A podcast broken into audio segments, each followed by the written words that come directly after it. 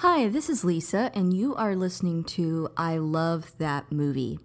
This podcast is for movie lovers. It's not an unbiased opinion, it's not a straightforward review, it's just a couple people talking about a movie that they love. The format is each week I have a guest, and that guest and I discuss a movie that they love, something they're obsessed with, something they connect with. We'll talk about the plot, the director, and the actors, but we'll also talk about the personal connection my guest has with that movie. So if that sounds like something you want to listen to, keep listening.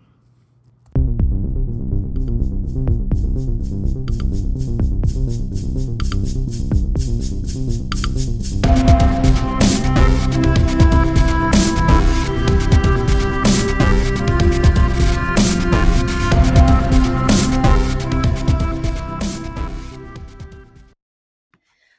this is Lisa, and you're listening to I Love That Movie. Uh, if you want to catch up with me on Twitter, you can reach me under AYA Lisa Cosplay. I'm also on Instagram under AYA and as a Nancy AMI Lisa. And I've got a closed Facebook group called I Love That Movie. It's just a safe space for movie lovers to discuss their favorite films, judgment free. And I've only got one rule in there it's keep it positive. Uh, and if you like what you heard today, please subscribe and rate the show. It helps newcomers find us. Um, and if you leave a positive review on iTunes, you're automatically entered to win a $20 gift card for a movie theater chain of your choice. I'm going to draw once we get to 30, so leave one today. Um, and before I roll forward, I do want to plug a couple quick events. Uh, February 24th is Michael Cross's birthday bash. Um, you've heard Michael Cross on this show a few times. It's going to be his birthday, and we are celebrating at the Alamo Drafthouse on February 24th, along with Christopher R. Mim, who will be in attendance and showing his uh, The House of Ghosts. So it's going to be super fun. I think I've told you guys before at these events, people typically dress up um, and they get really into it. I hear that there's going to be some interactive stuff going on. Uh, so please come out and see us. Uh, and I think it's about, I, I think it was $5. And when you pay for a ticket, it actually goes back towards your meal. So you literally pay nothing pretty much. Um, but yeah, he's turning 60 and we're super excited. And so, yeah, come out. Uh, the other thing I want to plug is all kinds coming up, and I'm going to be there all four days. Uh, but I also have a panel on Saturday at four o'clock in the Maple Room on the second floor, and we're going to be recording a live episode actually michael's going to be joining me for that one and christopher as well. Uh, we're going to cover flash gordon. It'll be kind of like a quick mini episode and then we'll take a q&a section also. Uh, and if you want to come and and give us some questions or facts that you want to throw in you might make it on the episode too. So please come and say hey. Uh, i think we're also going to have a meetup during that convention but i'll have more details on that later all right, that was a lot. Sorry, guys. so much to cover. But I also want to introduce a new guest I have today, and it is Chris. Say hi, Chris. Hey, guys. Hey, Lisa. Hey. Hey. Well, I'm glad you made time to come on the show. Uh, Chris, why don't you tell our guests a little bit about yourself? Um, yeah, so again, my name is Chris. Um, just uh, I reached out to Lisa a long, t- a little while ago. I kind of discovered uh, your podcast through uh, Scott and all the the crew at Scott at uh, the Suicide Squad cast, and kind of binged in over a month of all all your shows. Um, just oh man, thank you. I'm a I'm a I'm a huge movie buff. My when my uh, my wife and I were dating at the time, uh, she would say so she would tell friends that I don't need to go to a Blockbuster or anything like that. Chris has his I have my own personal Blockbuster with him. I'm just a huge uh, movie buff and love all types and of kinds of movies. Um, I'm an assistant principal at a high school and uh, starting to look into dabble into my own uh, podcast soon. Oh, great! That's awesome. And we'll we'll definitely uh, let me know, and we'll talk about it in the group and plug it in the group and all that good stuff. That's great. Uh, thanks. Um, I'm excited to be on here, and thanks for having me on. Oh, for sure. Well, let's get to what movie we're talking about today. I'm so excited because somehow we haven't covered this movie yet, and it's you know it's it's a big one. Yes, we'll be looking at the original Ghostbusters from 1984. Cue the music. No. I have to say, like, um, you know, obviously almost everyone's seen this movie, but uh when when we started watching it the other day, it was literally like it feels like an instant party the second it starts. Do you feel that way? Like I kind of like I I'm not ashamed to say that I got up and I danced. I was like, yeah, this is gonna be a good time. Oh, I love this movie. Oh yeah, no, it's it's uh, my wife had only seen it one other time. I introduced it to her, and she originally wasn't a fan. And I think the second time we watched it again this weekend in preparation for the podcast, and I think that she appreciates it a little bit more. She's it's not up her alley, but I I think it's it's the humor that wins a lot of people over with the movie. For sure, it's a big part of it. Um, so when did you see this movie? Like, when was the first time you saw it? Uh, definitely was. Uh, I was a glimmer in my parents' eye at that point. so, since I was born in '84, didn't get to see it live in theaters. So, I the memory that sticks out most in my mind is I believe my dad had recorded this from an ABC showing of it. Um, ah. So I just remember constantly always fast forwarding through the the commercials. Um, so probably when I was uh, five or six years old. Oh wow. Yeah, I uh, I think when I saw this, I mean, I know I was definitely a child, but it's really hard to remember exactly when. But I do think, you know, you saying that your wife saw it now and doesn't quite have the same connection. I do wonder how much of that is being a kid uh, and seeing it because this movie really connects with children mm-hmm. um, in a way maybe they didn't even anticipate. Uh, but it, it's almost to the point where I can't remember when I first saw it. I just remember always loving it. I watched the cartoon, um, like the original one where yep. Egon was blonde for some reason. Um, I definitely have, I looked up some information about that. That there, there's a big story behind all those changes. Oh, really? Yes. Oh, nice. Um, yeah, I, I, you know, I've always really liked this film, but I feel like it's been a little while since I've revisited it, and so it was just such a treat to go back and do that. Yeah, you usually try to. It, it's you know I I like horror movies, but I wouldn't say like I'm a horror buff. But this one I try to come back to around Halloween time. It's it's kind of a, a yearly tradition. At some point in October, I'll watch this movie at least once. That's a great tradition. I love that. um, so the next thing I'm going to do is read the synopsis, but it's it's a sentence. I think all of you know what this movie is about, but in case you don't, three former uh, parapsychology professors, parapsychology. I hope I said that right. Uh, parapsychology professors set up shop as a unique ghost removal service. End v- very, very short. very short, but it, it, it, one sentence ones they never do the whole movie justice. right. Uh, this movie came out in 1984, like you mentioned. I was born in 83, so I also didn't see it in theaters and saw it as a kid. But uh, but yeah, it's it's it's a great film. And um, next thing I'm going to do is I have a couple quick facts, mm-hmm. uh, and if you want to jump in with your thoughts on each fact, you can. And then when I when I'm done, if you want to throw in a couple extra too, um, that's fine too. Uh, so I have that on set, Dan Aykroyd referred to the Slimer ghost as the ghost of John Belushi, with Slimer's gluttonous eating based on Belushi's cafeteria scene in Animal House. No, definitely, I've, I've heard that. And uh, when Aykroyd was first penning his his treatment of this, it was originally set in the future, and Belushi was supposed to be his his main co-star. But unfortunately, yeah, makes me by the so time sad. it came about, oh yeah, no, by the time it came about, he had already passed away uh, due to the drug overdose. But um, that was his tribute to him.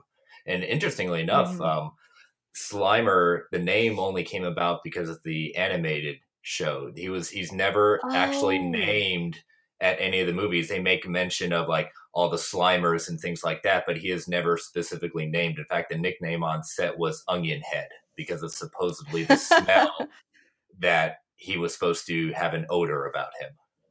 Oh, I've I've I've heard uh, Onion Head referenced on. I listened to uh, Comedy Bang Bang, which is like a um, improv podcast. It's so awesome. But um, they always said that, and I thought that just was because he looked kind of like an onion. So that that makes more sense mm-hmm. actually. Um, oh, I didn't know that. Uh, and I never thought about the fact that they never say his name, which kind of makes sense because he's not there that often. But Wow. Okay. Yeah. He he becomes so iconic. Did you drink a lot of Ecto Ecto Cooler growing up? Uh, Ecto One Cooler. Yes. Hi-C Cola. Love that. when that. they re-released it uh, a couple years ago, I bought like a case of it. It was so expensive and it tastes terrible. but I I tried to make t- cocktails out of it. I was like, well, maybe if we add vodka, it'll be like I'll be able to stomach it. But no, it's, it was awful. I think um, maybe the childhood memories are, are better than what we realize. Like, why did we drink this? Why did we have this? I know I drink it all the time, and I'm like questioning my parents allowing me to ingest that amount of sugar. But anyway, it was the 80s. Um, uh, so my next uh, quick fact is in the middle of the film's initial release to keep interest going, Ivan Reitman had a trailer run, which is basically just the commercial and that is used in the Ghostbusters movie, but they replaced the 555 number with a 1 800 number that allowed people to call in. And they had a recorded message of Bill Murray and Dan, Dan Aykroyd saying something like, hey, we're out catching ghosts or something like that.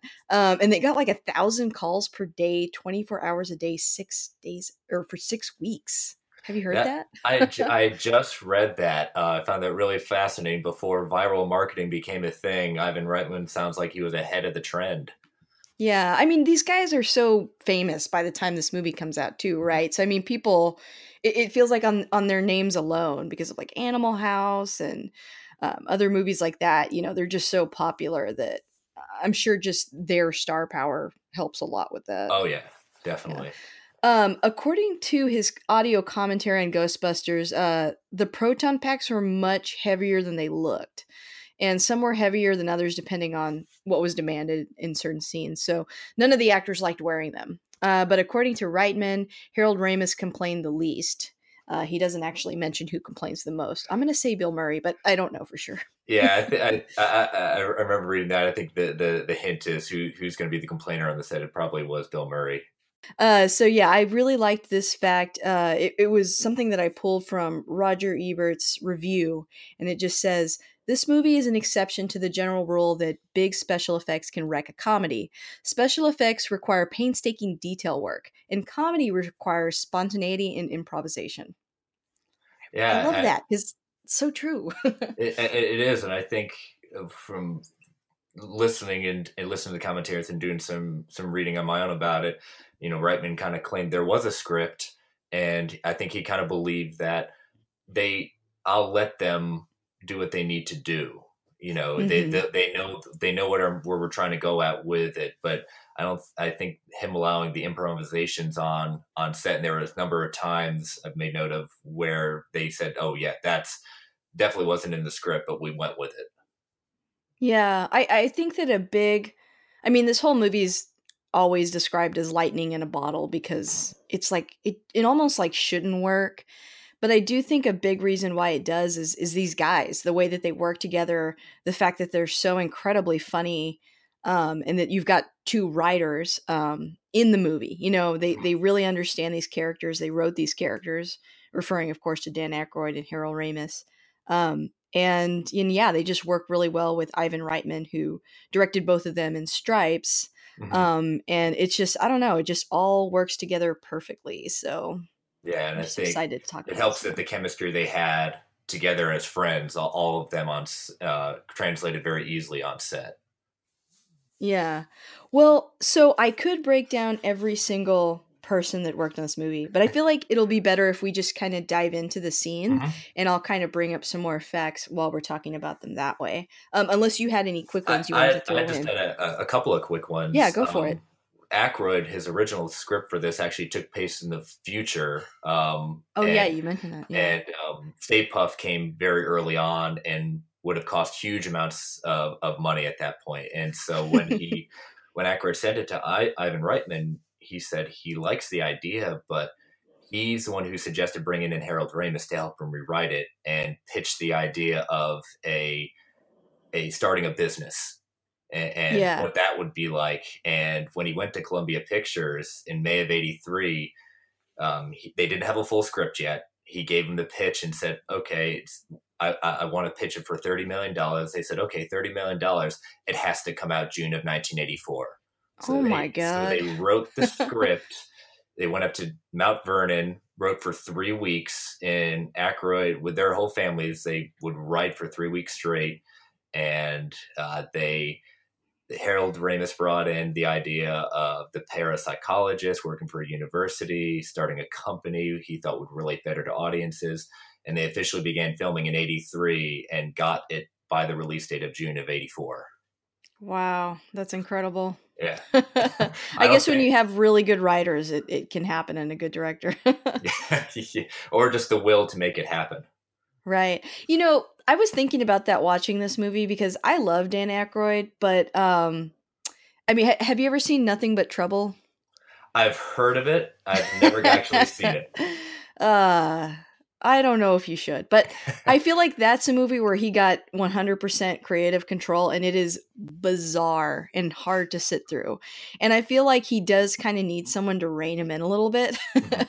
and I think, you know, coming from someone who's a friend and who understands him and still believes in his vision, it uh you know harold ramis really helped with this movie but I, you can tell i mean even when you watch the behind the scenes um he you know dan Aykroyd's got a pretty different spin on the entire movie really so And, yeah and I, I, think, I definitely think it needed rewrites and, and- I think you know when they say the heart of the Ghostbusters is Ray, the heart of this movie really is Dan Aykroyd. I mean, his like Mhm. you said, his passion is this movie, and you know, someone with a passion can, like you said, sometimes need a little bit of based in reality um, and help them through it. So yeah yeah i mean everyone in the movie is so likable but yeah that mentioning that he's the heart that's that's 100% i love dan Aykroyd. um do you want to talk a little bit about or did you have another No, fact? no, Sorry, I didn't think some of my other okay cool facts kind of go into as we go through the plot of the movie. Oh, awesome. Okay, yeah, let's let's dive into the plot of the movie next. Uh you can do it chronologically if you want or if you've just got a few of your favorite scenes, I will Yeah, let you take the wheel. Yeah, let's uh, kind of do it chronologically. Um, Okay.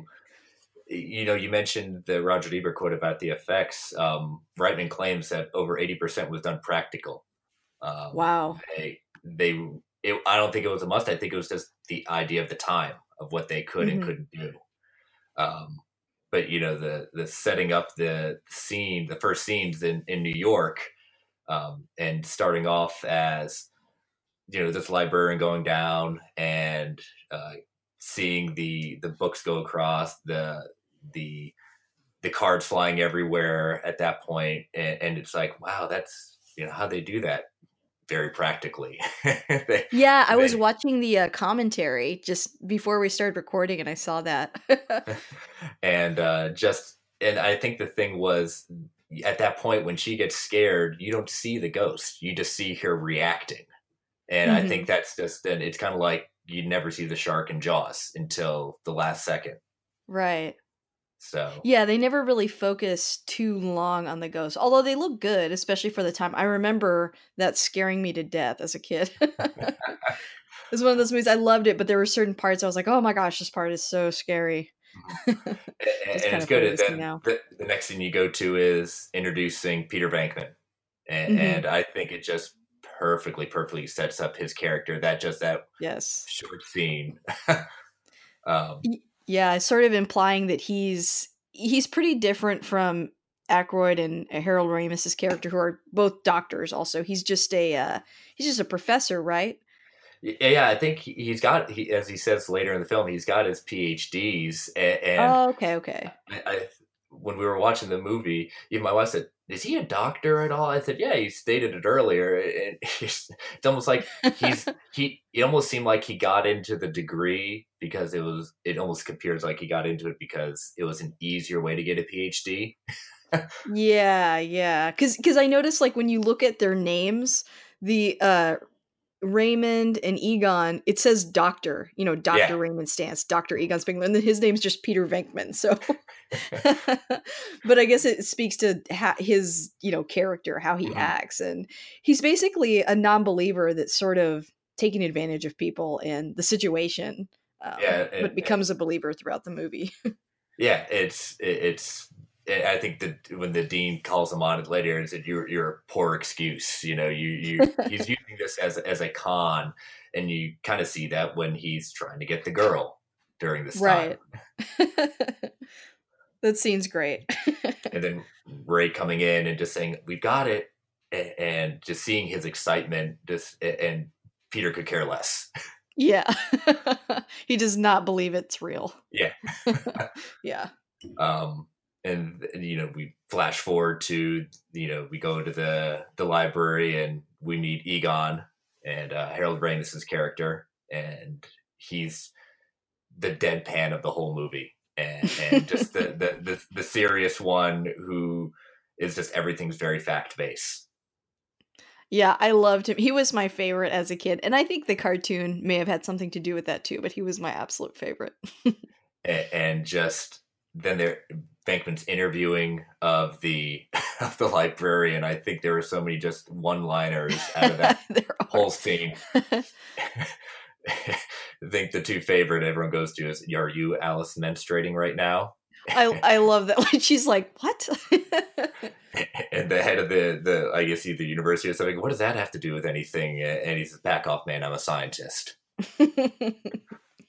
I was hoping you were going to quote that one. And I think even in the commentary, they were saying we got more quotable quotes from that were on T-shirts because of this movie. Just like back off, man! I'm a scientist. Are you Alice yeah. menstruating right now? it's perfect.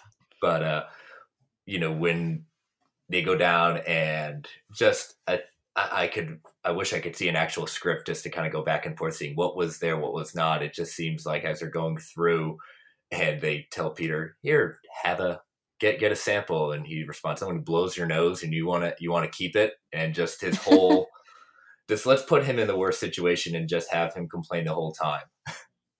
Things were so goopy back then too, huh? Like in the 80s or like I feel like it started with Alien and just things were very very goopy for a while. yeah. This movie is no exception. And, and then they get to the the part where you actually see the librarian and mm-hmm. the the you would think Egon Ray they would want to jump at the chance and, and they turn to Peter saying, "Why don't you?" You know, basically saying, "We don't want to talk to him. Why don't you?"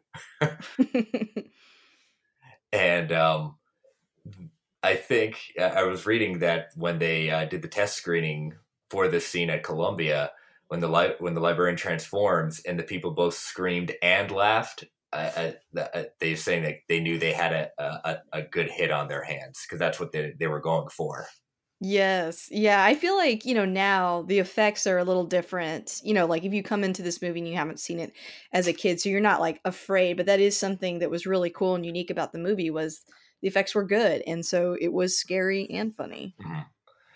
And um what did you think about kind of how when they go when they leave and they're starting to come back and they're saying, "Oh, we got all these plans," and then Dean kicks them out.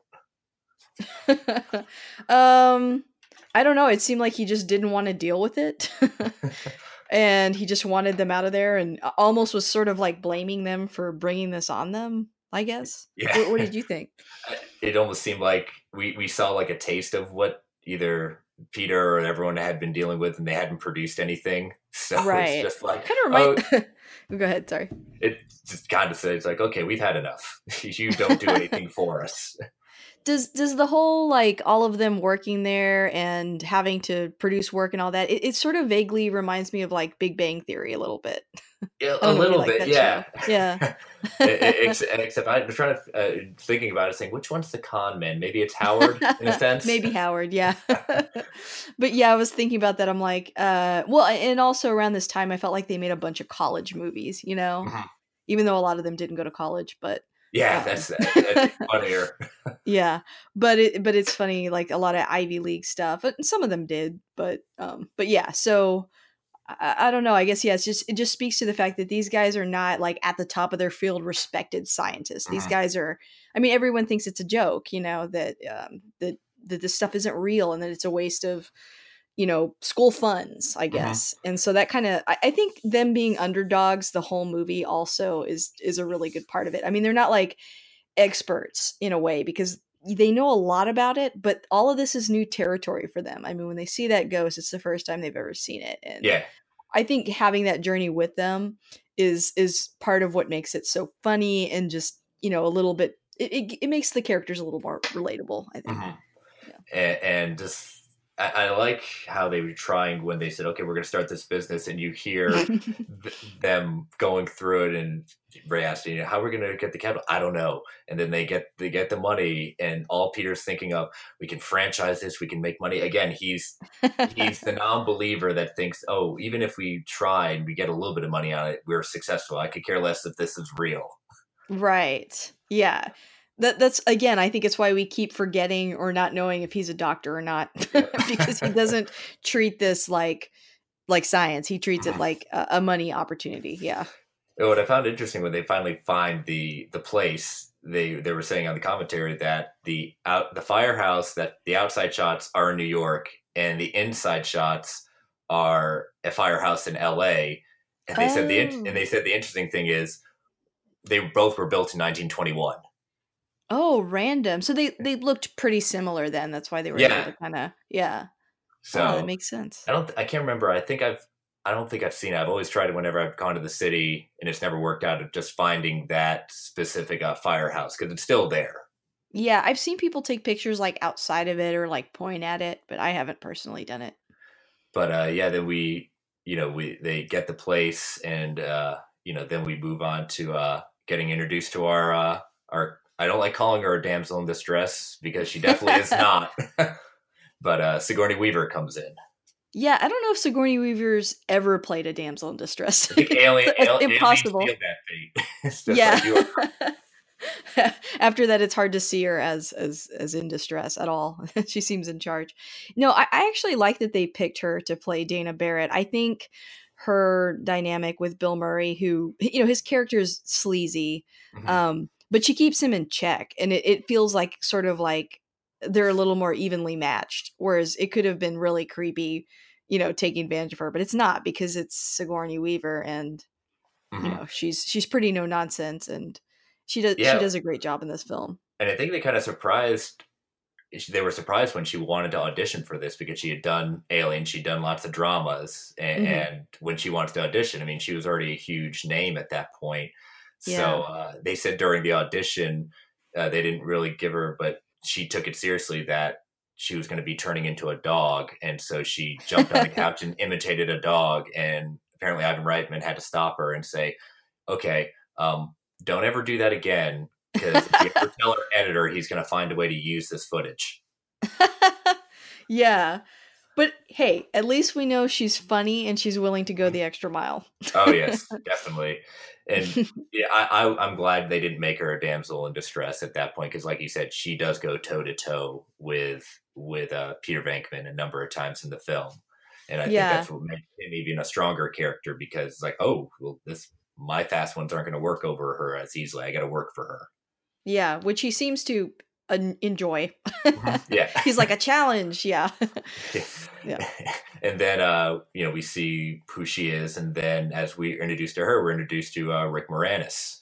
My favorite. I love him. Louis Tully. I and, was saying, uh, oh, go, go ahead. oh, no, no, real no, quick. I uh, just want to say a couple quick things about Rick Moranis. Yeah. Uh, you know, number one, I I love him so much. I watched Honey I Shrunk the Kids a million times as a child, and also uh, Little Shop of Horrors.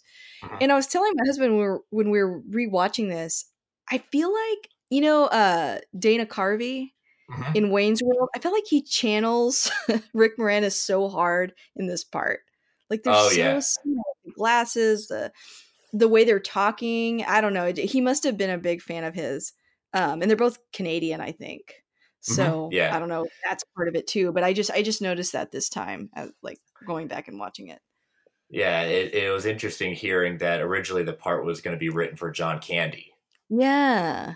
It's hard to picture. it is. And I think Rick Moranis was in the wings waiting because they said, well, we got John Candy. But I think Candy, from what they're saying, kept on delaying it and wanting to change the part, saying he should have Rottweilers and a German accent. And um, it seemed that they wanted, he wanted to uh, do something different and he eventually passed on the role. Mm. And so when they Rick Moranis came into the picture, Ivan Reitman allowed him to take the part into a new direction. Actually, he wrote most of his own dialogue. Oh. Well, it so, worked. yes, and it just it, it, was just saying he's a nerdy guy. I I don't. It was interesting to seeing. I don't know what you felt. Did you feel he had a crush on on Dana? Oh, Absolutely. I okay. felt like everything was to impress her, even that party. Like you get the sense that this guy's never been to a party or enjoyed a party later in the movie when there's mm-hmm. a party.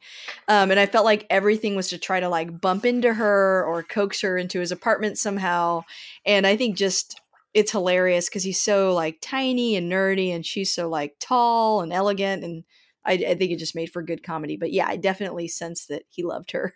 yeah, and, and, it was interesting just seeing the directions they take in future films with his character and mm-hmm. uh, what they did with it. You know, it, it's interesting to see Rick Moranis as an actor. He kind of bowed out of acting for a while, and I, I, I was curious about that. I looked it up this this weekend, and apparently his wife had uh, had died uh, yeah. suddenly back, and so he he did a very good thing and wanted to be a father and yeah. take care of his family. So yeah, very admirable. And I think he's kind of started dipping his toe back into returning. Is that right?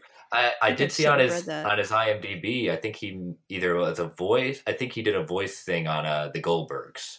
Oh, gotcha. Yeah, he was such a huge part of my childhood. It's just like I, I loved him so much as a kid. Mm-hmm. so I would love to see him again, but you know, yeah. I totally understand it. But you know, we look at the scene where we Dana starts Dana's apartment starts getting haunted with the eggs, yes. and we get the little slide, uh, little thing of the Stay Puft marshmallows there, hints of things to come.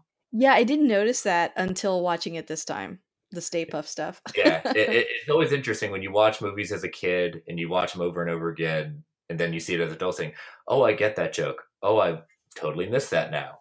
Yeah, yeah, exactly.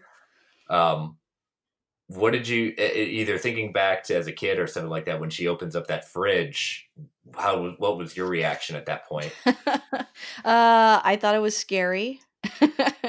But um but yeah i i think it looks really cool as an adult. And, and, i think they caught made it relatable at that point her reaction just saying what yeah. the heck is going on at that point? And there's something in the fridge and I, and on the commentary they were saying that that's that footage in the fridge had not been done. Oh, so she just kind of had to like improvise. Well, to the audience, the audience yeah. never saw oh, that gotcha. footage, and it just had scene missing, and they said that the audience just freaked out. They said, "Oh my god, what could this be?" really? Wow, that's cool. so, uh, but I like it how she just slams it, and you don't see if she's ever left or if anything else happened. You know, it, it was a good kind of again. I think they do a very good job in at points just giving you hints of what's there, not giving you full ideas of what's going on. Weird yeah, stuff's happening, yeah. but it, it, I like it that they don't go over the edge of trying to really be too overly scary. Right, right. Yeah.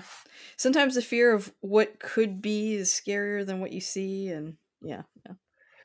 With uh, you know, going when the you see them uh setting up the the the firehouse and then Ray comes in, I think my wife got the biggest chuckle when he brings in the car and lists out all the problems with the car. And he said he got it for a heck of a deal. And I think it's like 4,800. And my wife's comment was, that's not a deal even today, let alone the 80s for that, for the amount of problems that are still with that car. that is true. Yeah. Isn't that crazy that that car became so incredibly iconic too? Oh gosh. I mean, I, even I would be like, shoot, I would love to have it. You know, it's kind of like you know, you have like the Batmobile, and then the DeLorean. Now you have the Ecto One. I mean, seriously, I, I, I watched some of the behind the scenes. There was a featurette on.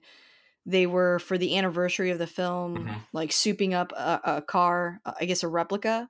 Yeah. And just you know all the all the work that they were explaining going into it, and then they had Dan Aykroyd come and test drive it, and it was really cool. And that you know, I was like, yeah, you know, there's a lot of really cool, iconic things in this movie that I think just for some reason add to why it's so successful. Like like you're saying, in the same way that the DeLorean is just so synonymous with um, Back to the Future. It's like the Ghostbusters and their Ecto One. It's it's a big part of the movie. It's like a, a vehicle that you love.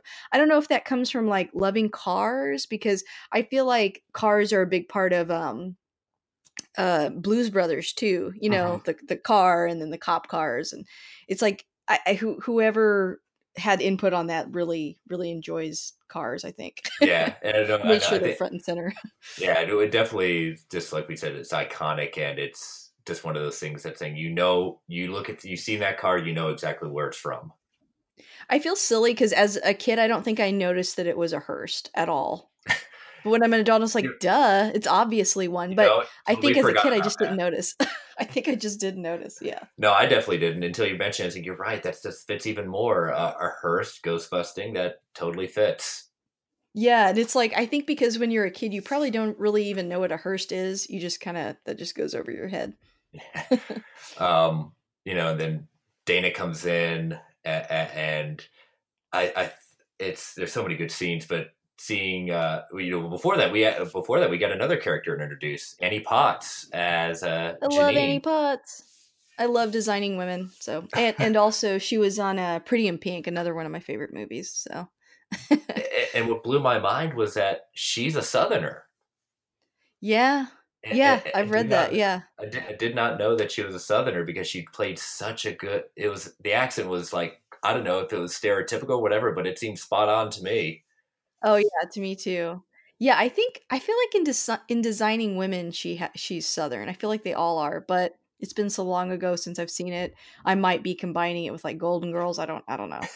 ne- ne- never, never ago. saw. I never saw um, Designing Women. I guess you know, being a guy, that wouldn't be yeah, in my repertoire.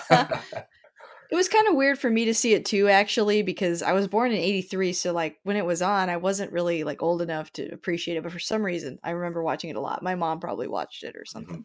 Mm-hmm. um, and then you you get the kind of the fit the the trying of a romance between Egon and uh, Janine. I love it. I love it.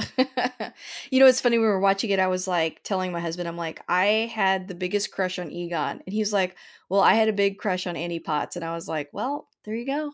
We're meant to be. there you go. At it, least it, in Annie's mind. Fake. Yeah.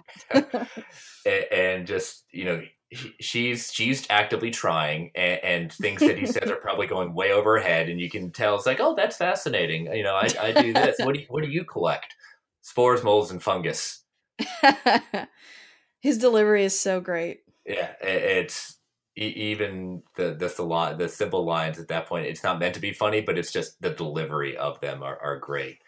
Yeah. But you know then dana barrett walks in and like i said the scene just makes you laugh. He, he Venkman hears a pretty voice and just perks up and then just leaps over to say, "Oh, I'll handle this." and, and, the Ray and Egon analyzing and telling all the science stuff that's you can actively see Peter just like whatever. I, I, just want to spend more time with her. yeah, not really listening to her, mm-hmm. but pretending to. Yeah. So and then they go to her apartment and check out, you know, what's going on there, and nothing's, you know, she's describing it, but obviously it's not happening. And and she kind of calls them out, saying, "Do you even know how to use that thing?" And you know, you act like more of a a, a game show host. I know. I love that she calls him out, and when he goes to her apartment, it's very he. he it's like he's expecting something different to happen there. Like he's like, "Oh, oh yeah. I get to go to her apartment, and you know, and, and then I get to show off in front of her and act like a uh, expert, which um, an expert in something we just started like a day ago." Mm-hmm. So mm-hmm. she immediately calls him out on that, and it's really funny it's, you know, it's the first place he goes to. Speaking of, like he he thinks other things are going down. The first place he goes is her bedroom. yeah, and he mentions that, and she's just like, "No." it's pretty funny. But earlier you had said that you know he looks at the challenge. That's the line he says as he's leaving. As she basically kicks him out, saying, I- "I'm going to solve your little problem. I'm going to I'm going to prove myself to you." your little problem. yes. and uh, she probably thinks at that point, well, I'm never going to see him again. I'm I'm crazy. It's it's all in my head at this point. Um, right. And you know how he's still trying as they're sitting down, saying, you know, we should keep her as a client. We need to take some, take her out to dinner. yeah, always thinking of something else, pretty much.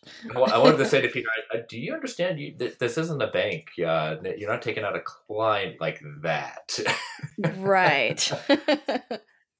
um, but just the, the the call that they finally get when the Janine takes the call and she yells out, "We got one."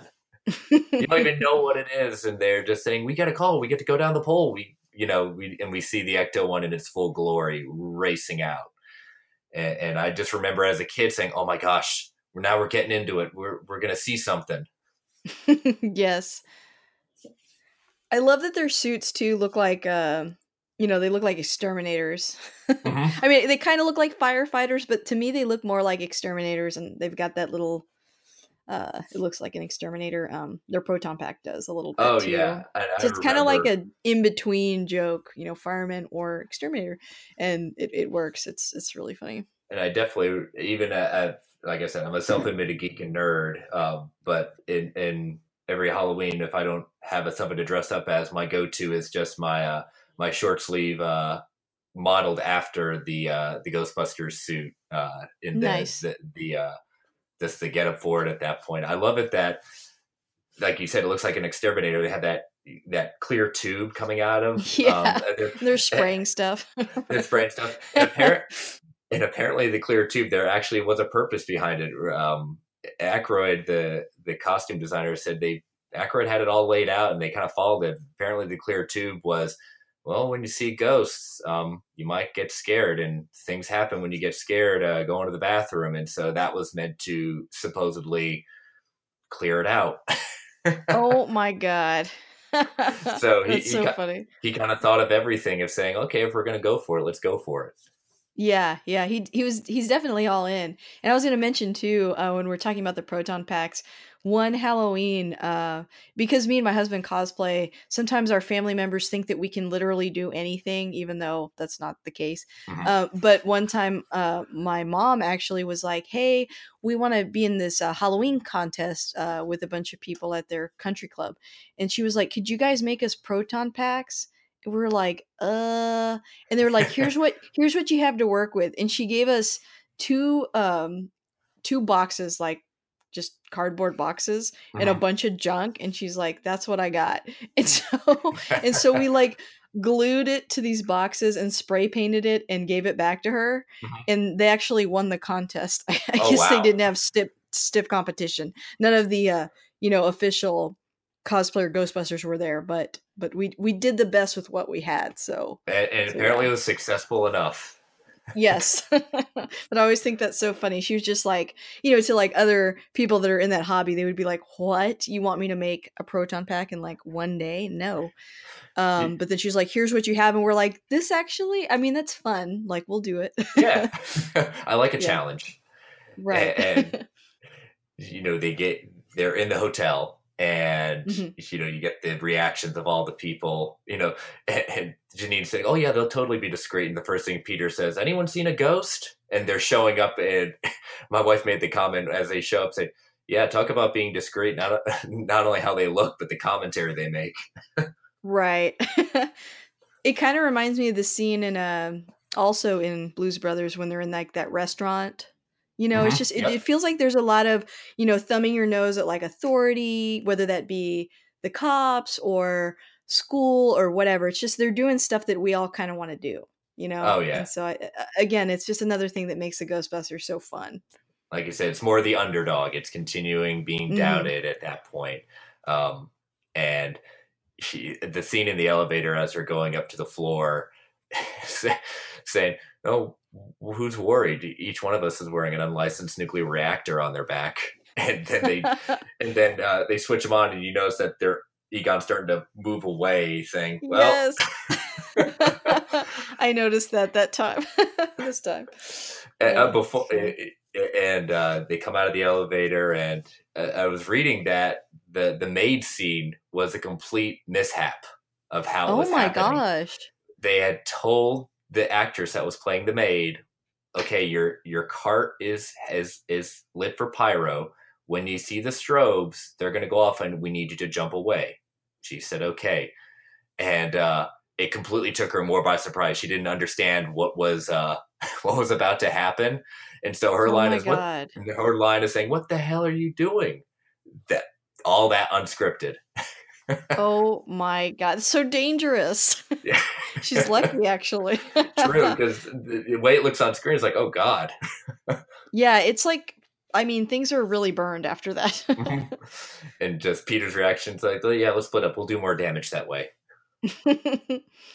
i love that the hotel is forced to call these guys. Like that's just again like going back to their thumbing their nose at stuff it's like they're, they're forced to call these people that they don't really trust but like there's literally no one else i mean the song says who you gonna call And, and I, I just want to know we never see it on screen. It's like, was it, did they see the ad or did someone like behind the manager saying, "Well, I saw this thing. It seems like a good idea."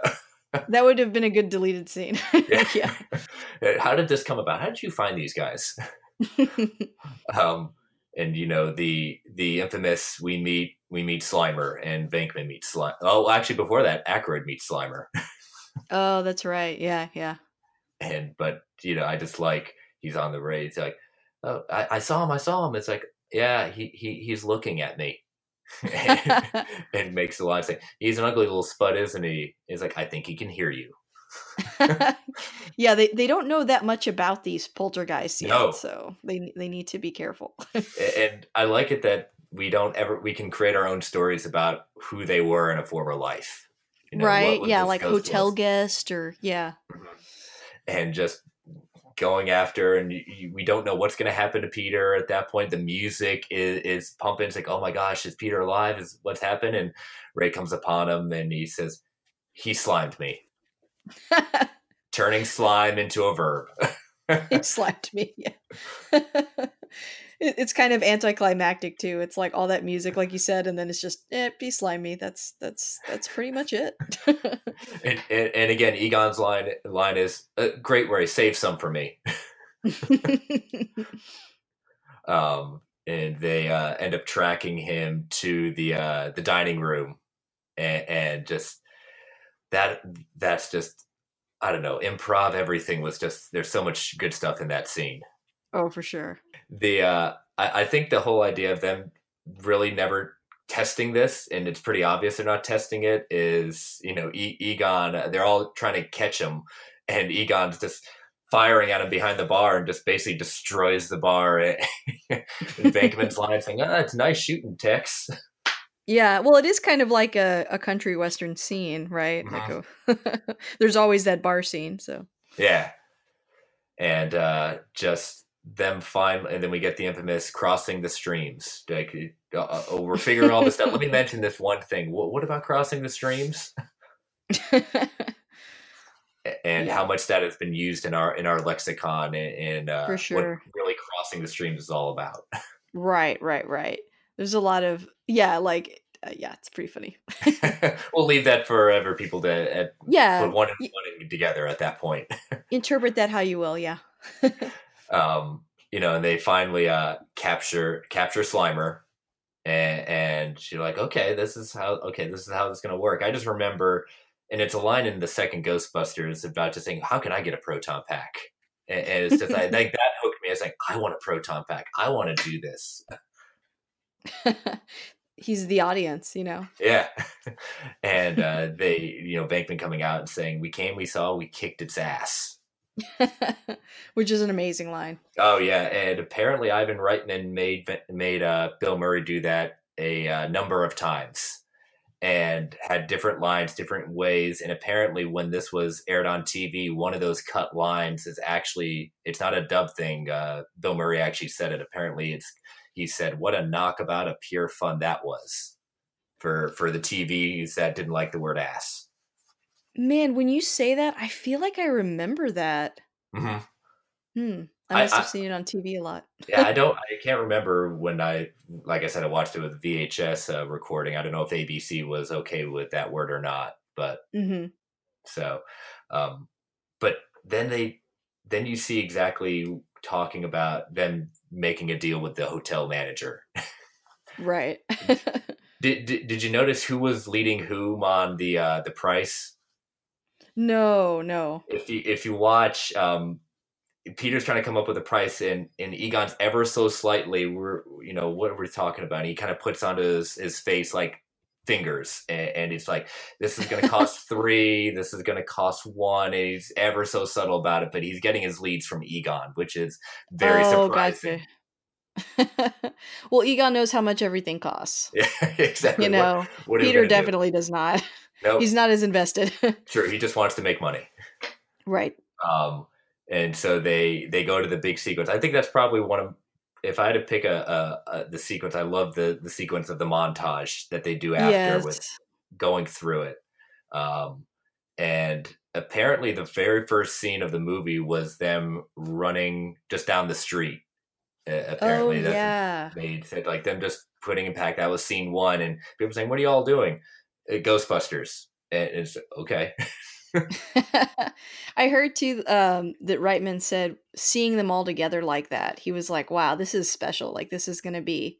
This is going to Mhm. be good. There's just something about the way that it looked. And I kind of keep coming back to that. I really do feel like that is a big part of this movie. The the the vehicle, their suits, you know, there's just so much stuff that ended up being iconic, but I wonder what it was like seeing it, you know, for the first time. And it seemed like, at least he says now, uh, Mhm. the director was like saying that, you know, even back then he could tell right away, like, oh man, all this stuff really sticks out. It looks really good together. Like this could be big. Yeah, it's it's just again, it's just just those moments that that, that when they become the Ghostbusters at that point, um, and just the I wish I could find. I, I just love the the actual magazines, newspapers of having them out. That that was a really cool touch about yeah. you know seeing how big they're becoming.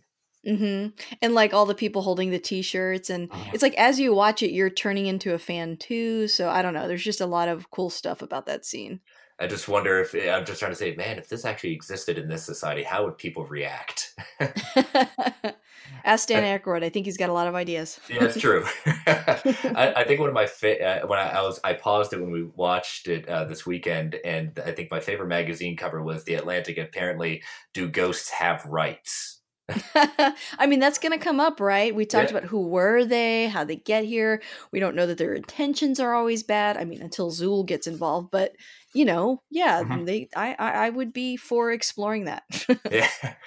And uh, as you go through that, you see, um, you know, they're they're making money, they're being successful. Everyone's calling them at that point, and then at the end of the montage, we we get our introduction to uh, our new Ghostbuster.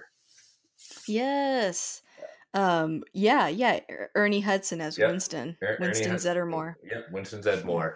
And uh, in the book, uh, they had like uh, the ultimate visual history. They actually had a. Uh, I caught this uh, at the end of the uh, looking at the first movie, a preview card uh, for when they were doing this in test audiences. And apparently, uh, Winston Zeddemore is labeled as the Ghostbuster security guard.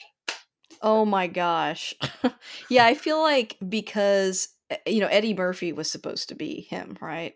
They that they Aykroyd denies that. He said he was supposed to Oh. have a part, but he never he never um said it was ever supposed to be Winston. But I've heard that, but I he, he he since like he's saying nah, it's people think that, but it, it was it just interesting coincidence.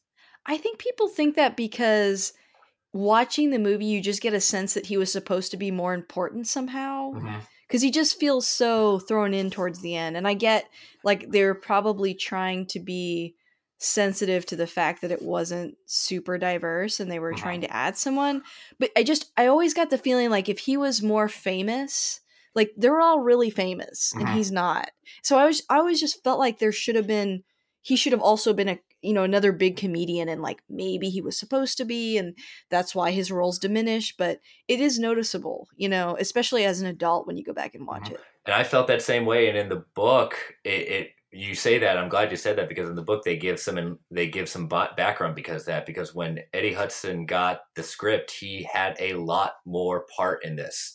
Mm, And what started happening was he had some great lines, and they they ended up changing it over to Bill Murray having a lot of those lines.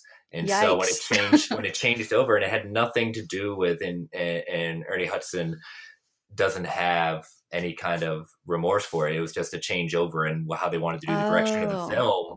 Um, and so when he, he is supposed to come in very early in the in the how they right i originally wrote it. yeah And so uh, when he comes in, but I like that he is supposed to be he in one of the deleted scenes. I don't know if you saw it. Like he lists all his qualifications. Like he's he's former military and very way overqualified for this position. yeah it eh would be cool to hear that though in the movie Uh, yeah, because I don't- feel like there's something missing. I mean, there, there's now that kind of uh, iconic part of Stranger Things, Mhm. um, where I, I can't remember the kid's name, but I, I can never remember all their names. But um, uh, you know that that kid gets to be or they say you're going to be Winston and he's like why like he does the least in the movie and it's like it's true it's like I totally believe that they moved everything over to Bill Murray's character that's fine but it, it is noticeable that he mm-hmm. doesn't have as much in the movie to do it it would have been cool to hear his background because I get the sense watching the movie he's kind of supposed to be us Mm-hmm. You know, he's supposed to be the outsider that comes in and maybe a little window for us like I'm not a professor, I'm not a doctor, you know, but he's like a, a normal guy. Yeah. Um, but it, it still would have been cool to hear a couple quick qualifications as to why he he lands it and you kind of don't really get that sense so i i could see like security guard does end up kind of sounding like what he's like yeah it just it, it, i read that it's like oh that really just diminishes who he's really supposed to be and then seeing the deleted scene when he does give his his qualifications i get why they they did it because they wanted him to be the one to explain this to us as the audience like to right. say that this is like you said, he's not a doctor. It doesn't come off like that. And I don't think in even in his qualifications he had a, a PhD or anything like that. But um, as he says later on when he signs up to do the second one, he has a lot more, but they had actually become more friends. And he says it shows in the second movie more. Like he was the new guy, so he was close with them, but not to that point in the second movie. They had become closer friends. And he said even in real life we became closer friends. So he um I, I, definitely don't think it, it, sounds like Ernie Hudson holds anything over on uh, the diminished role that he originally signed on for versus um, what he was. Yeah, I mean, I like the idea of him being like the newcomer, mm-hmm. and like we're saying, like he's the audience because that's exciting. That's like all these you know science nerds, and then you come in there, and then you become part of the team. Like that's that's heartwarming, and that's mm-hmm. that's good. Uh, I like that. Um, and, and, I'm more and I'm more surprised at saying like he he he said I'll I'll do anything for a steady paycheck, and I was like, why is there not a line out the door for this? I would just want to be a part of them too. I know. They're the only game in town. yeah but uh, they they go into you can see kind of see at that part when he gets hired it's just like Peter's getting tired, Ray's getting tired, and, and Ivan Reitman in the commentary said this is kind of where Ray's original script starts taking over. I mean, uh, Dan Aykroyd's script starts taking over. Mm, um, when we get sense, to the real stuff, in the sense of like they weren't going to be the only Ghostbusters. They was they are um, one of many in his original oh, script. Gotcha. And so they become the janitors, and so they're kind of getting tired, and you kind of see that. Um, oh, okay, okay. And uh, but you kind of get that feeling like thing. Okay, it's not as fun anymore. That it's becoming a big, bigger deal. Right. They went from firemen to like cops. Yep. and uh, then we get our our, our villain, William mm-hmm. Atherton as Walter Peck. um, I I swear I've only seen him ever be a, a this actor ever be something that I'm never a fan of. Um, Die Hard comes to mind. Die Hard Two comes to mind. um, I I love he plays it so well. He just plays yeah. the complete the complete opposite and just a great foil to uh, Bill Murray and uh, Peter oh, for Venkman. Sure. But I, I love. Uh, did you hear how Atherton kind of responded to Ivan Reitman after a year after the film came out. Did you hear that part of the commentary? No, no. Tell he, me. He said uh, a year after um, he saw Atherton and he thought he was going to greet him with Reitman with huge hugs. How successful the movie was. How big. How this is making him a bigger star. He says, "Do you realize I can't walk into any kind of public place or a bar without someone wanting to pick a fight with me?" well, he does look like the quintessential 80s bad guy. Yeah. Like suit, red hair, everything. I don't know why, but they all had the same look. And uh, Atherton told Harold Ramis that he was walking down the street and a school bus of kids were yelling at him and he turned around, smiled and waved and they said as it comes to the end of the at one point of the movie, "Yo, dickless." Oh my gosh. so, it's true. This yeah. man is dickless. yes. And, and, so I found that interesting. It's like, man, people took this to heart. but I think that whole scene back and forth with Bill Murray and Bill, base, I mean, uh, Peter Venkman calling his bluff, saying, yeah. You come in with a court order. You do that. Okay, we'll see who wins this fight. Yeah, but exactly. What did you feel? Did you feel his portrayal was over the top or just enough? I thought it was just enough. I felt like he needed to be like a ridiculous mustache twirly bad guy, and I mm-hmm. like that. yeah.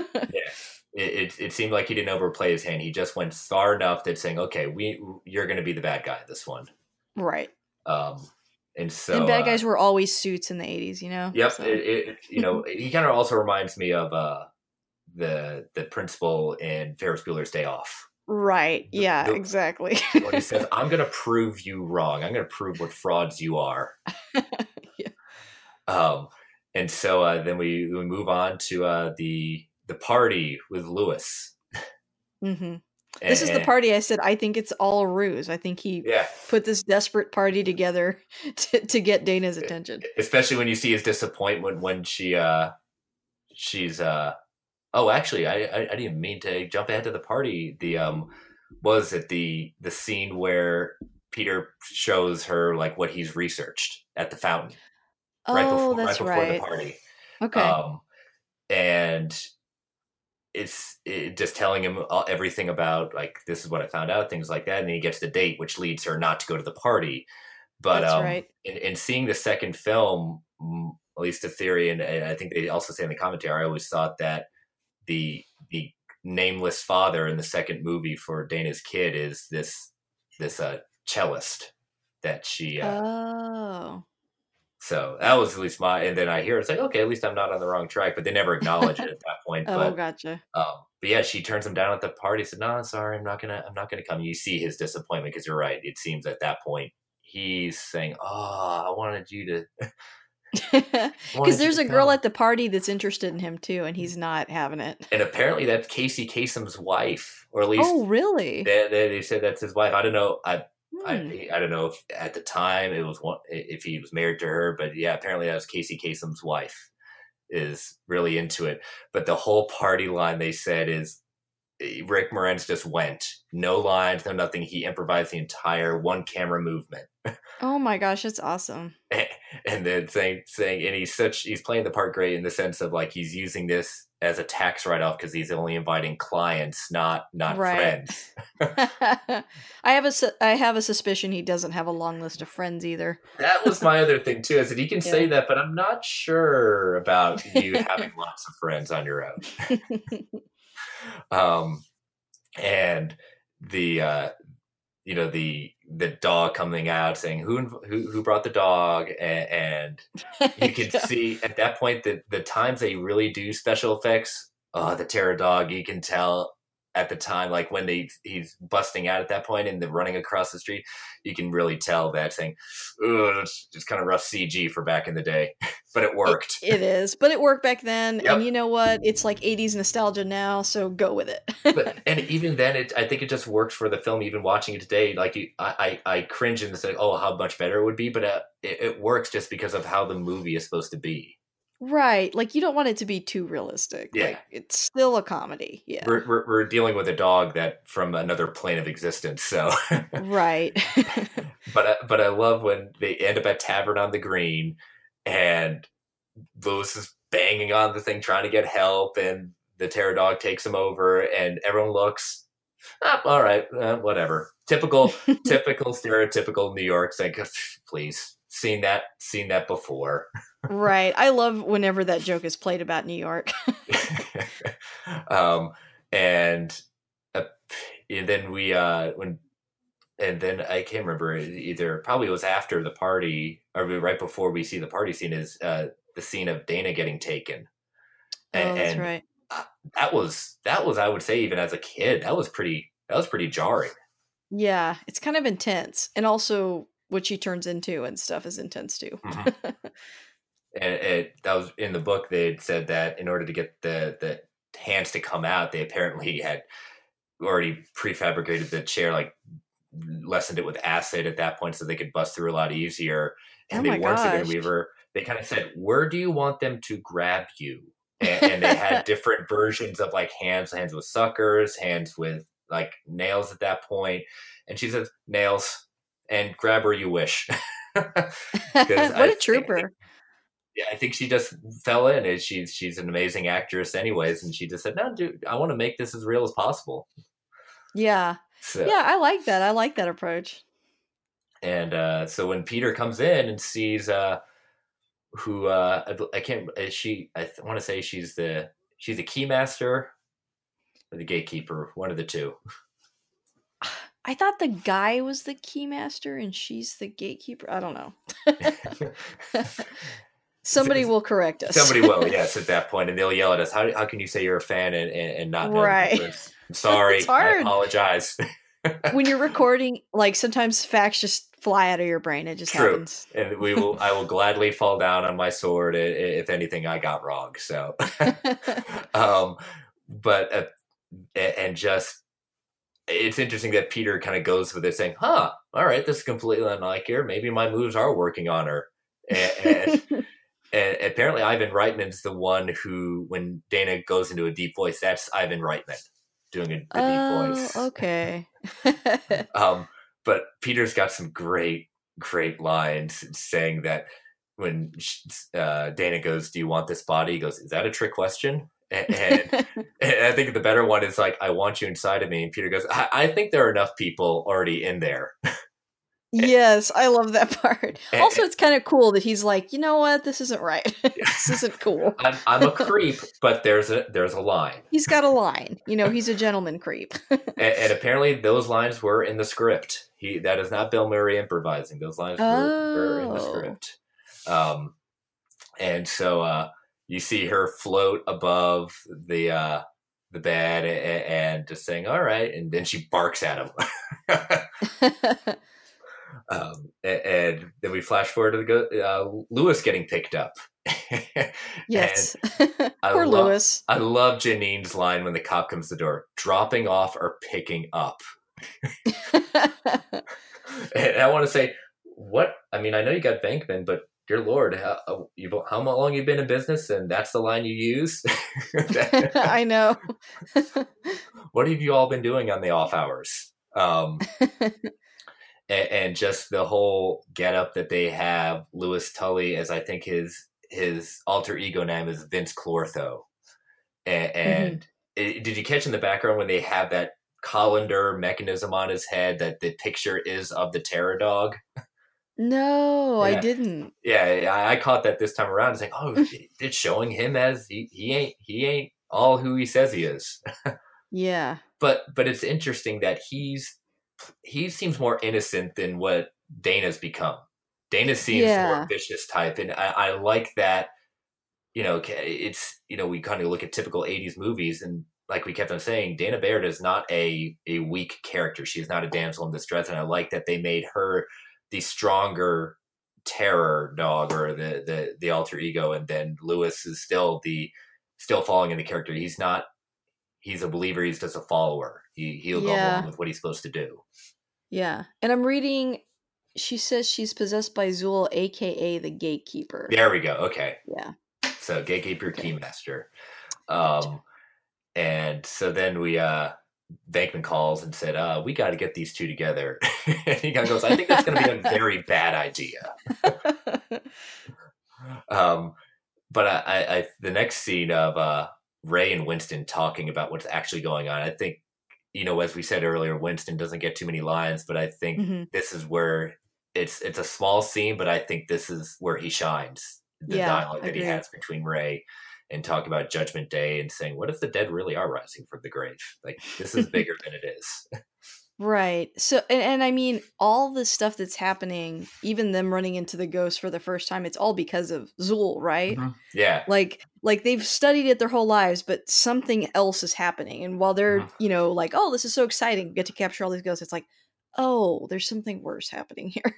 and, and even Egon explains it earlier, saying, uh, I, "I think we're we're coming to a point and talk about the Twinkie and saying, uh, you know, we're coming to a a, a peak, and I don't know if we're going to be able to handle this. Like, there's Mhm. something bigger on the horizon. So they even they're taking notice as well. Mhm. Um, you know, then uh, Peck coming to shut it all down. And, and if you didn't hate him before, gosh darn it, as a kid, it's like, oh, can we just, oh, really hate him doing that. Um, and it almost seemed like it was a commentary on government getting Oh, for get- sure. getting involved in, in, in private in private entrepreneurs the- overstepping their bounds. I'm shutting um, this down. I have no idea what it is. Yeah, it's Let's just do it and shut it down. And even the Con Ed guys, um, I've never seen anything like this. Um, are you sure? yeah, he's like, I know you have an ego, but do I have to be the one that does this? Because he's like, in the end of the day, you're gonna throw me under the bus. Yeah. I'm Oh gonna yeah. be the he's one that pulled the lever. Yeah. And as soon as he does it, all the lights go down. It's like, oh shoot, I know Yeah. it's coming. Um, and, and uh, the, all the ghosts get released, all their hard work uh, that Mhm. they've been spending. We never. That's the interesting. We never see a timeline of how long this has been from. from and I kind of like that. that we can- Unimportant. No. yes, unimportant, but we've said they've been at this for a while, and uh, Yeah. and seeing all the ghosts get go back out there and you know start haunting and tearing apart the city, um, and then we we see them get arrested and, and go to the go to the jail and uh, start talking about like we like we were saying there's there's something bigger going on here and talking about the architect of Dana's Dana's building and how nutty he was and doing Mhm. unnecessary surgeries. And I like it how Winston says, um, yeah, if there's lawyers going to be involved, I'm, I'm going to get my own. Um, I'm with you, but um, you guys can't talk like this on the stand. There, no one's going to Right. believe you. but I loved who did we get as the cop? Uh, the the actor from Fam- Family Matters and Die Hard playing a cop again. yes. He's so lovable. Even just that one scene, it was just like ah, I just you just recognize him. hmm hmm Um, and then we get him into the mayor's office. Mayor's wants to speak with them, and we get that line uh, saying, "Yes, it's true. This man has no dick." When Walter Peck's trying to, to Yeah.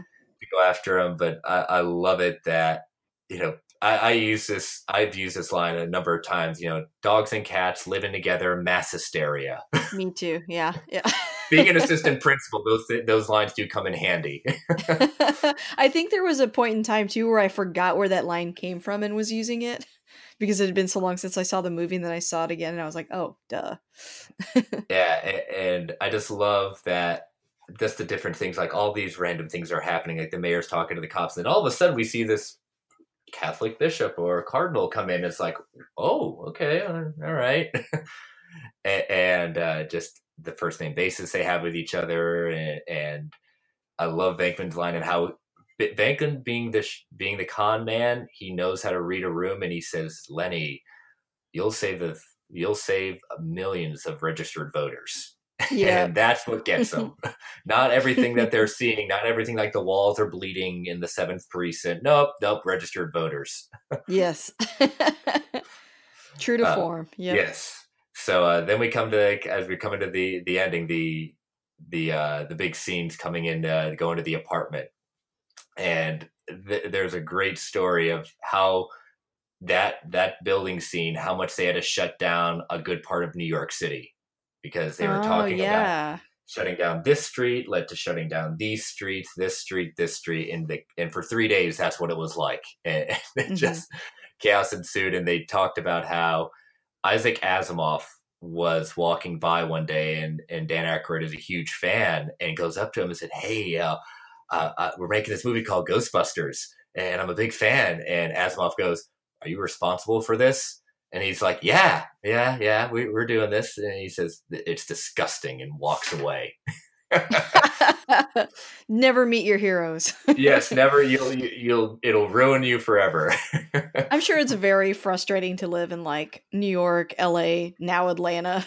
oh yeah, um but yeah i i kind of forget until i watch this every time i watch this movie i forget how big that part is in this movie like the floor opening up and the cop cars and you know all that craziness it's like it, it's a pretty big scene yeah, and uh, just how how much work they had to do to get it to to work like that, and Right. uh, they, I love it.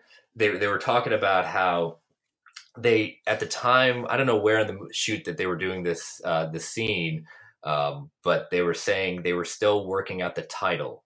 They they hadn't had the title for it, and so one of the ones was Ghostbusters, but apparently it was tied up either with a previous TV show that used it way back when, and so they were in a a not necessarily a fight, but still in a, a working. So they had to come up with alternative titles. And so when you hear the crowd after the the earthquake almost takes the Ghostbusters, and they start chanting Ghostbusters, Ghostbusters. Apparently, I can't remember who either Reitman or someone called to the studio and had them here. Listen to this, and they're chanting Ghostbusters. And you need to get this title because we're not reshooting this. They're chanting it. We're doing this. That's that's hilarious. And uh, I love how they they're you're all jazzed up. We're gonna get this. We're gonna go up there, and there is no elevator working, and we're climbing up all these stairs. Mm-hmm. Again, They- a big building scene, kind of like in uh in Blues Brothers. Yeah, yep. It would take some tried and true tropes. Uh, they they had said that when I uh, love. Oh yeah, it, it totally works, eh, especially just because they Peter has the same reaction as us saying, "All right, um, let me know when we get to the third floor. where I'm going to throw up." And we get to the part of uh, Gozer and, and introducing Gozer, and I love it that we never have an idea of who Gozer is supposed to be, and uh, and then seeing Dana and Louis Tully transform into a dog, an actual Right. dog, and uh, they said that uh, Gozer drew so much power that Columbia had to shut down uh, nearby sound stages, and the Oh lights burned so hot they had to turn off the sprinklers with the firefighters on standby. And oh they said gosh. that whole set cost uh, took three thousand construction hours and cost about one million dollars to do that that whole temple sequence. Holy crap. So they, they they're going for broke on that one. Yeah. Good thing this was successful. Yes, exactly. Hey, for thirty million dollars, I mean, I'd say they did an Yeah. amazing job for thirty million. I mean, today I don't know if know if they could do that. yeah, well, they did uh clearly not, but yeah. Yeah. they uh, said that it was a Yugoslavian model who was Gozer had to Mhm. be sewn into her sewn in and out of her suit. Um, it does and look tight. and the contact lenses, her red contact lenses, you can't see it. She couldn't see out of them, and you couldn't wear them for too long. Poor thing. Oh my gosh. And for and that's not even that's not her voice. That is apparently another actress, uh, another voice actress doing the voice Hmm. of of Gozer. Um, and, and I think everyone's uh, another favorite line is uh, when uh, you know Pete, Peter goes to saying, "Hey, I talked to the librarian. Um, go get her." And, and Ray takes this whole commentary. It's like, "Hey, as a representative, um, we'd like you to uh, leave, um, go home." And, and, and Gozer's response, "Are you a god?" And, and he actually looks back at Peter, and Peter gives him on it. You got this. Um, no and die. And Winston says, whatever. When someone asks you if you're a god, you say yes. Uh, I think we could take that in a lot of things in life. It's saying, of course, yes, I'm a god. Why not? oh, yeah, definitely. I got this. I mean, they've kind of been faking it till they make it the whole movie anyway. Mhm. And I think at this point, we're just realizing it's okay. If we didn't believe anything at this point, uh, this is standing true in, in front of us. Right. Um, and then they uh, they think they they think they defeat her, and just disappears. And you hear the voice, and you, and I, even as a kid, I, I had trouble kind of understanding it. They choose a destroyer, what's that? And then they, they clear their minds, and just the look on Ray's face is just like, yeah, it didn't do that. and you just hear it. It was. It, it's funny. I wonder if uh, Steven Spielberg took this idea from from this because all you hear is the thumping and, and then you you see see exactly what it is. And he says, uh, "No, it can't be. He's not gonna hurt." He says, "Yeah, it's the Stay Puft Marshmallow Man." I was really torn as a child when I saw this part because I'm like, he's so cute. And they made him lovable in the in the actual cartoon, which was oh, that's interesting. right. They made him actually lovable and, I was like, and, he, and he relatable. looks tasty. He's, you know, puffy. You know, Mhm. he's like the Pillsbury Doughboy. And so if maybe that's Ray, even a thing anymore, but True, yeah. I think maybe that was Ray's thoughts. Like he'll never hurt anyone. He even said that he would never. He's from my childhood. It's not going to be. and uh, I think one of my non-favorite curse words was was created by uh, this movie, Mother Puss Bucket, that's a good one. Yeah, and uh, the. You know, no one steps in a church in my town, and that's you. You, you see him. Uh, they light him up at that point, and uh, and Pete, Peter's line going that oh he's a sailor. All we just got he, well he's in New York City. All we just got to do is get him laid. He'll be cool. um, but they uh, this the whole idea. Yeah, we'll we'll cross the streams. Um, they we'll we'll do that. That that'll work. Egon's like you know that one number one rule we're gonna. I told you never to break. we sh- we could do that. There's a slim chance we'll survive. I love Egon. Again, Again de- deadpan, just saying, yeah, there's a slight chance, and people's like, yeah, great, let's do it. I've got nothing. we got nothing better to do. The girl I like is a dog. Might as well go down swinging. exactly. Uh, and it is able to do it, you know the doors shuts they'd explode Stay Puft goes bye bye i love that we get uh, walter peck with one last comeuppance is the they said that it was shaving cream they used everywhere and uh, they were about they told him what they were going to do to the actor and they said um you're going to dump all that on me? And apparently it was more than they actually did and they said can can we test that first on someone? and so they tested it on a stunt double and they said, yeah, we will do a lot less. oh, poor stunt double. I guess he knew what he signed up for. He did, he did. And so uh so they they did that and then we see uh the Ghostbusters uh survive uh, and I love that everyone is covered in marshmallow and Peter has just got a speck or two on him. and I don't Ironic, know. That, yeah. I don't know if that just was a Bill Murray thing or just said, you know what, Peter's a prima donna. We, we he he won't be happy if he uh, has the stuff all over him. Maybe a little both.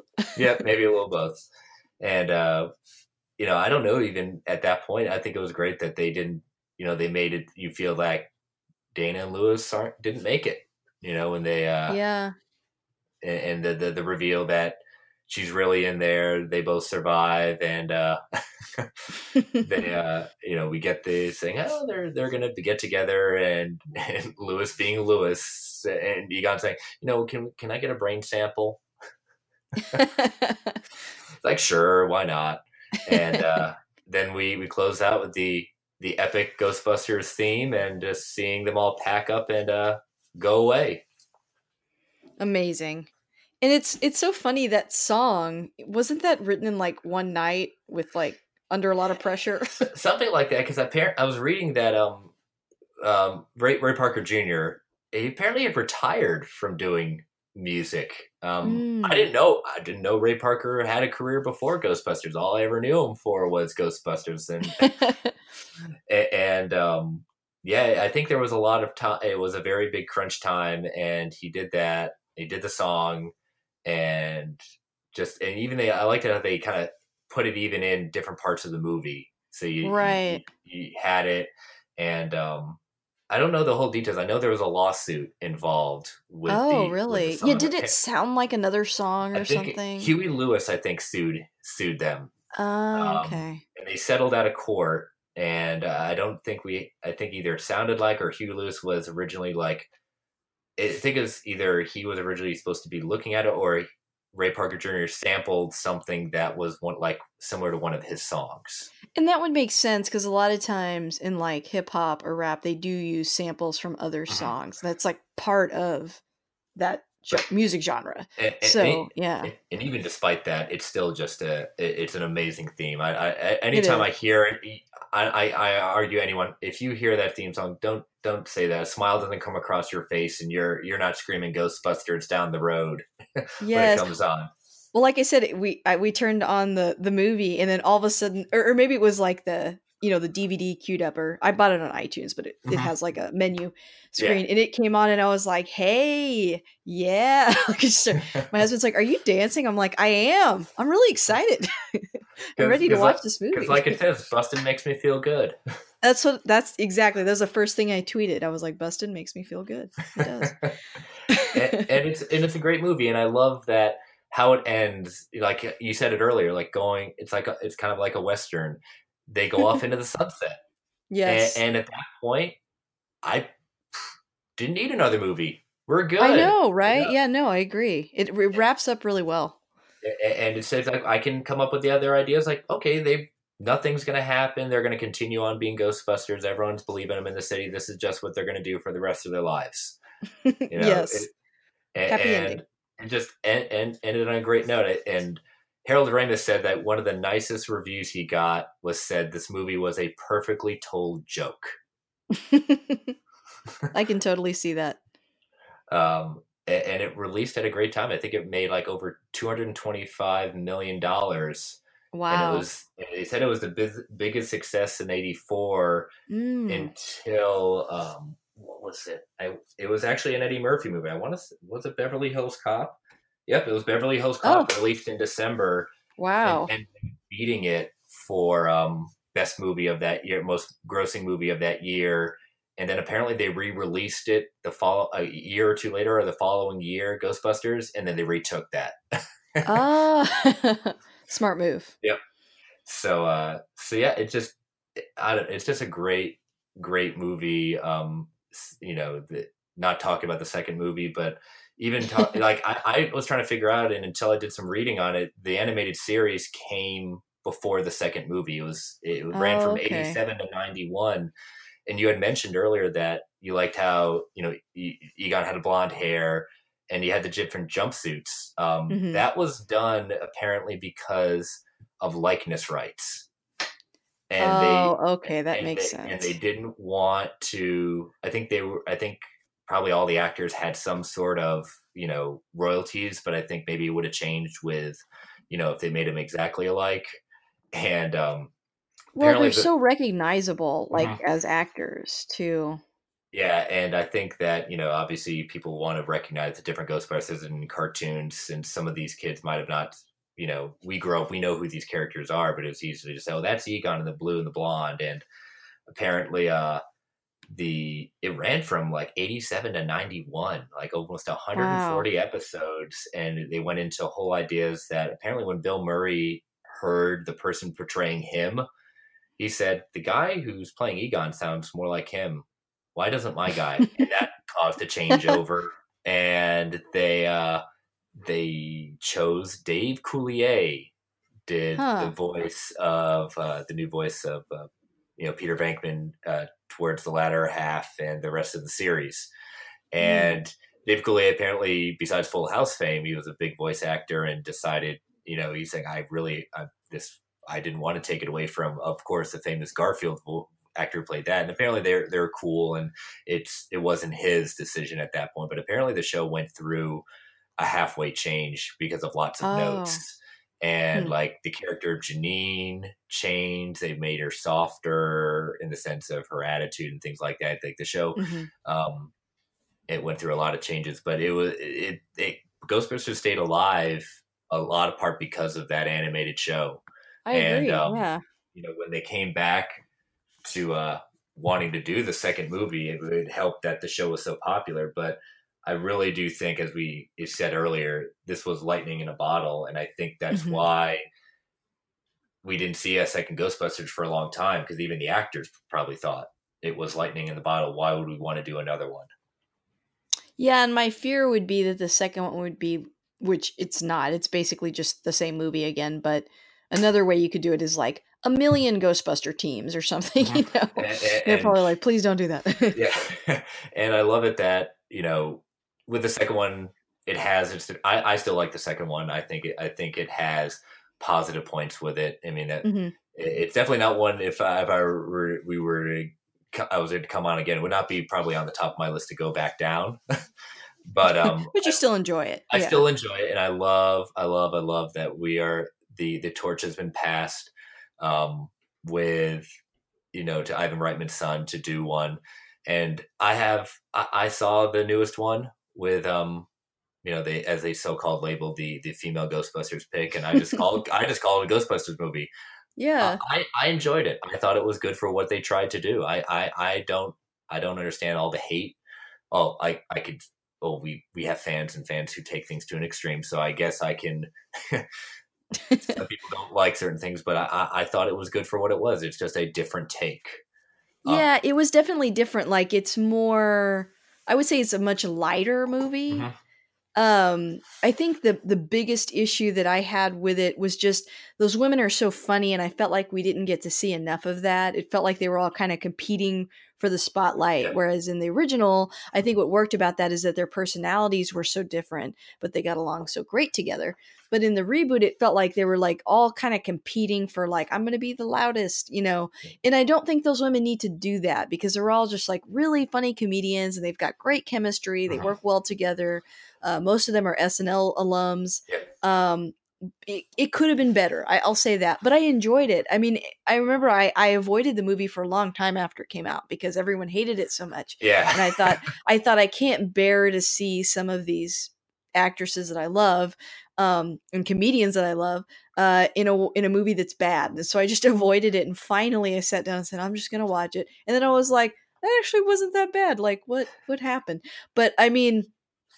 I don't know. I think so. They're rebooting it again, right? Yeah, it, it's supposed, according to Jason Reitman, who is a great director and is already uh, up in the Mhm. air, and um, you know, just he's he's a great director, and he went on for a long time saying, "No, I have no interest in it. I don't want to follow my dad's footsteps." And I think he got to a point where he's just like, "I actually want to do it," and so he says this is not he says he even acknowledged the other movie and he did i thought he did a very he says i thought they did great i thought it was but i'm going to make this a direct sequel to my father's universe And and I've heard that they're going to make them younger and possibly a male and female team. Uh, yeah i think there's so many rumors flying about and, and Yeah. it's almost because i've heard that too i've heard that maybe kids and, and things like that and i said you know what i'm going to trust it because i'm not one of these fans that says oh i'm you know how dare they do that you know how- yeah, how- I think.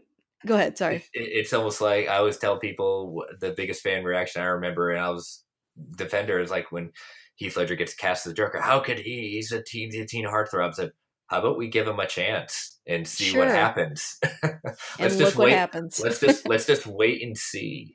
Right. And I mean, I actually think making them kids is a good idea because I feel like, especially for those of us that are old enough to remember it was a big part of our childhood, even Mm-hmm. though they're adults. So I feel like making them teenagers and also just what we saw in Stranger Things and how that's really big Yeah. right now, how well that's doing, how well the It movie's doing.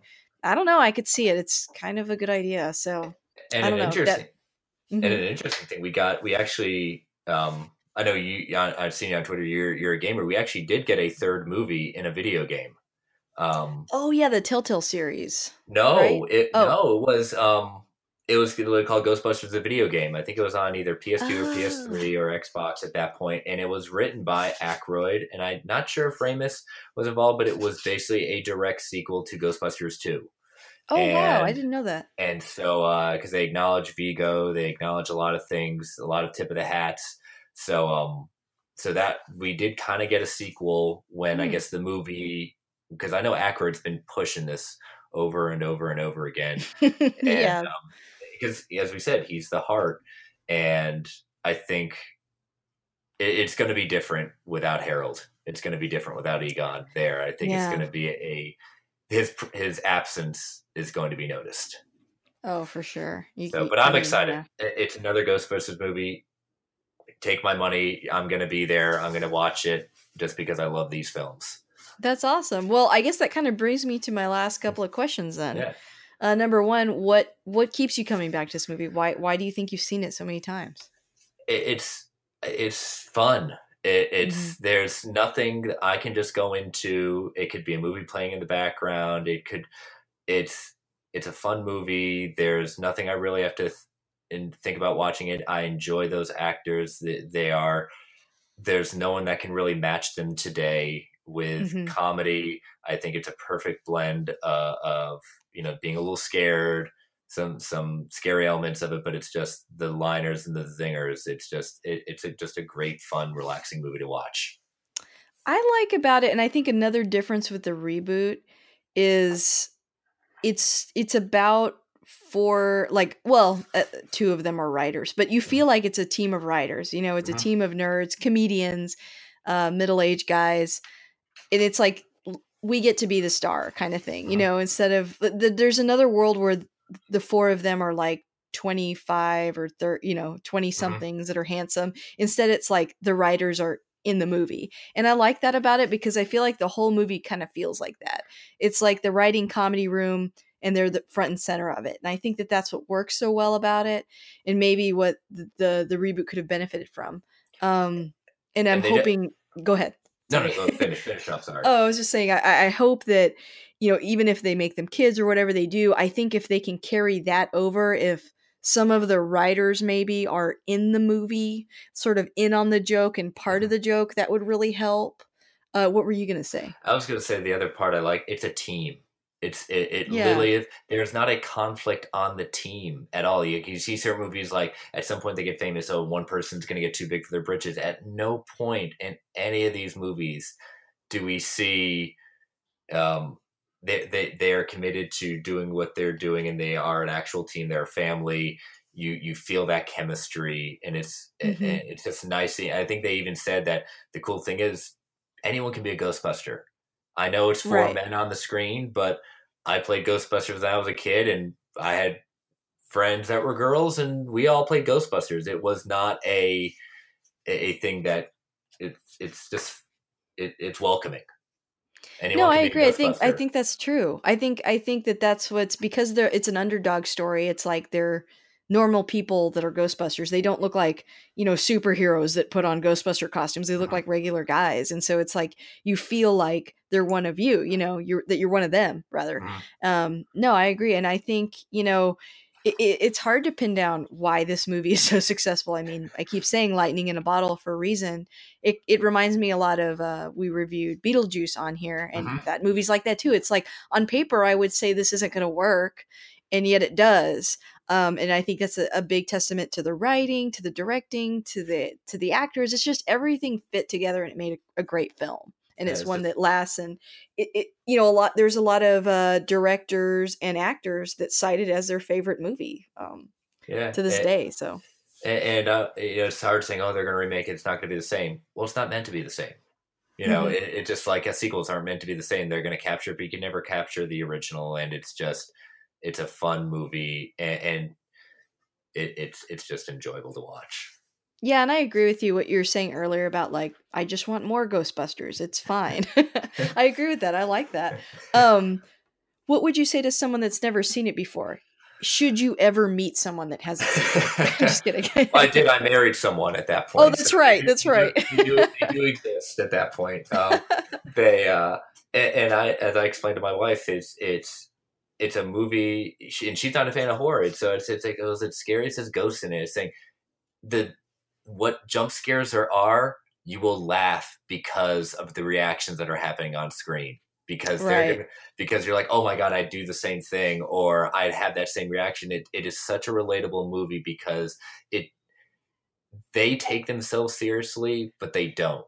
And so you Mhm. take the movie seriously and then you don't because they give you that okay, okay, it's okay to laugh. It's it's just there's so many different things like we keep on saying it shouldn't work, but it does. And, and yeah. it, it's it's a great story. I love the all the kind of backstories we kind of talked about and just saying that it's a group of people wanting to start a business. They're the underdogs, and you're going to be rooting for them throughout. hmm By the end of it, you will be dancing too. And you and, and everyone will be saying, you know, I, I, you know, Bustin makes me feel good. Exactly. I love that. well, um, thank you so much, Chris, for coming on. Uh, I really appreciated having you. I love talking about this movie, and you're gonna have to think of what you're gonna say when you come back. Or you know, what new movie would you pick? Oh, what new movie would I pick? Oh. I'm Um, sure you I have a list. I do Everyone have a list. If if I were if I were ha- having to pick right now, um, if you said uh, we got to record tomorrow, you got to pick one. I'd say my my next one would be uh, the Prestige. Nice. I love that Um, movie. It, it's a movie that every time I watch it, I learn something new, and it's it does it definitely doesn't get old. I, I, it doesn't. Yeah, there's it's it's just a great movie. And it's Christopher Nolan, so and he's one of my favorite directors. Exactly. Nope. I'm with you. I love that movie. so good. Um, well, Chris, where can people find you? Um, uh, you can find me on Twitter. Uh, just my name at Chris Balga. Uh, that's uh, B as in boy, A L G A. And uh, feel free to message me at that point. And uh, you know, like I said, I'm getting ready to start my own podcast. So when I, uh, I'll let you all know when that goes live. And uh, appreciate appreciate all the support. And but but but I also want to thank you for letting me come on. It's it's uh, ever since I've listened to the podcast, I've said, "Oh, I can't wait to go on." And, well, thanks and, for uh, being patient. oh no, I, I, I, will. I will. It could be another. It, it, could be tomorrow. It could be months from now. You, you've you definitely done a great job with the podcast. So awesome. Well, thank you so much, Chris. I really appreciate that. Well, thank you so much for coming on, and, and have a good night.